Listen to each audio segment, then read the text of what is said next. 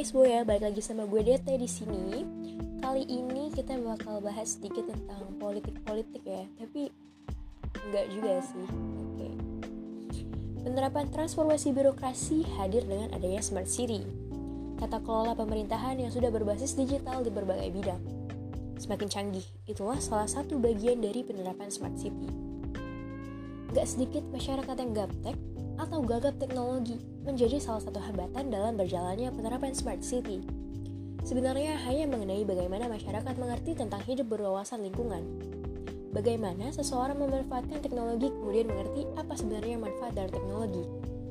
Bukan untuk ajang bergaya di muka umum, memamerkannya dan menjadikannya tidak terkontrol.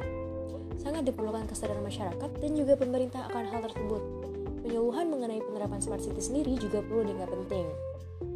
Dengan adanya penerapan transformasi birokrasi ini diharapkannya keefisiensian dalam sistem pelayanan atau kebijakan publik. Masyarakat juga diharapkan bisa mengakses kapan pun dan di mana pun mereka butuh pelayanan tersebut.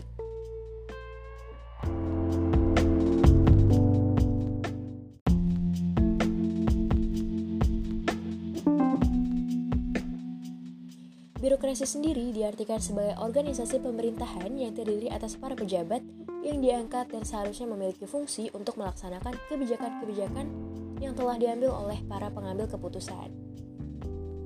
Pengertian ini merujuk atas pengalaman sebagian orang yang mengalami kesulitan dalam mengurus pelayanan publik. Oleh sebab itu, pemahaman umum tentang birokrasi cenderung negatif dan cenderung diartikan sebagai prosedur panjang dan berbelit-belit. Mulai dari mengisi formulir dan melampirkan berbagai persyaratan lain. Semua orang yang berniat sama diperlakukan sama, Pengurusan ini sering kali menimbulkan kekesalan karena sering kali menyita waktu dan membuat banyak orang merasa tertekan. Apabila berurusan dengan pengurusan semacam ini, eh, kesalahan dalam menjalankan fungsi dan peran birokrasi dalam menciptakan good governance muncul dalam proses mengakses pelayanan publik. Ada ruang untuk melakukan suap menyuap yang akan menjadi pelicin untuk memotong prosedur yang berbelit-belit. Birokratisme atau paham birokrasi inilah wajah birokrasi yang dikenal. Istilah menyulitkan sesuatu yang mudah yang sudah melekat dalam benak banyak orang. Birokratisme selalu diidentifikasikan sebagai akar dari gejala patologi sosial, yaitu korupsi, kolusi, dan nepotisme. Korupsi dalam pelayanan publik yang sudah disebutkan tadi seperti suap menyuap telah menjadi masalah yang cukup serius di Indonesia.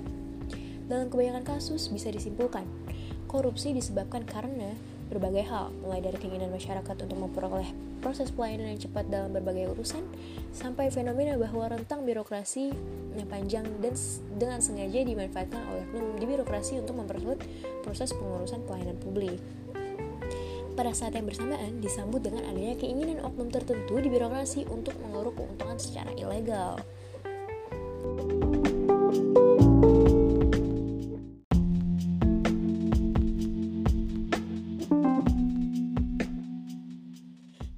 korupsi telah menjadi musuh bersama seluruh masyarakat.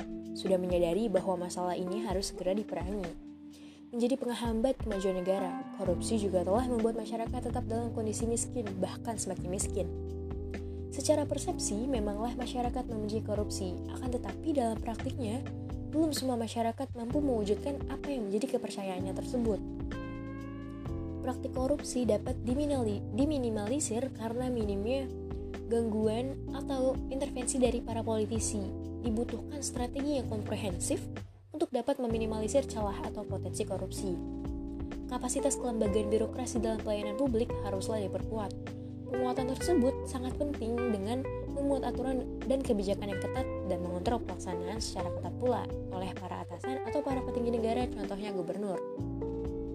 Tenaga pelayanan birokrasi haruslah ditopang oleh orang-orang yang memiliki kompetensi memadai, harus diakui bahwa adanya Komisi Pemberantasan Korupsi atau KPK di Indonesia patut diapresiasi.